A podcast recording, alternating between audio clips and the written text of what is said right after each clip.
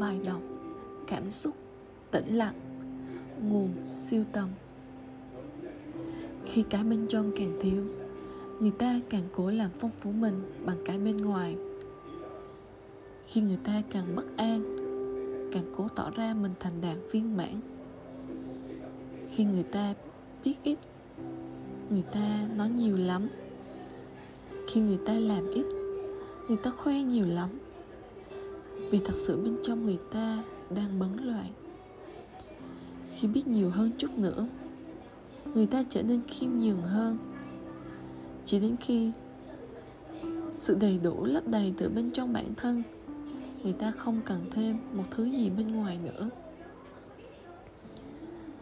Các bạn à mỗi một ngày, hãy tự nhắc mình.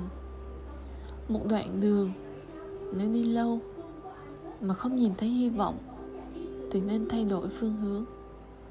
Một sự việc nghĩ đã nhiều lần, không mở được nút thắt thì nên buông xuống.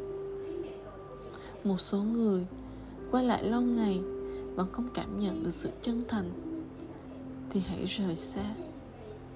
Một lối sống áp dụng một thời gian dài và không tìm thấy được niềm vui thì nên chọn cách thay đổi. Hạnh phúc là để cảm nhận, không phải để ba hoa. Công danh là để cống hiến, không phải để kêu ngạo. Vật chất là để sử dụng, không phải để khoe khoang. Tiền bạc là để chi tiêu, không phải để đo lường.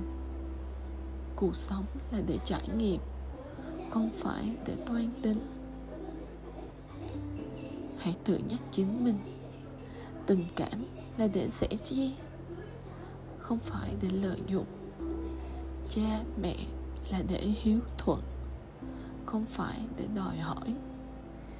Bạn bè là để sẻ chia, không phải để lấn lướt.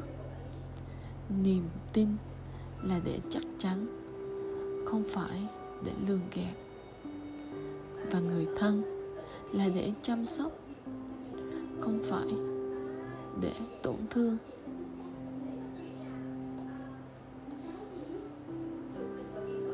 Chúc mọi người thật hạnh phúc.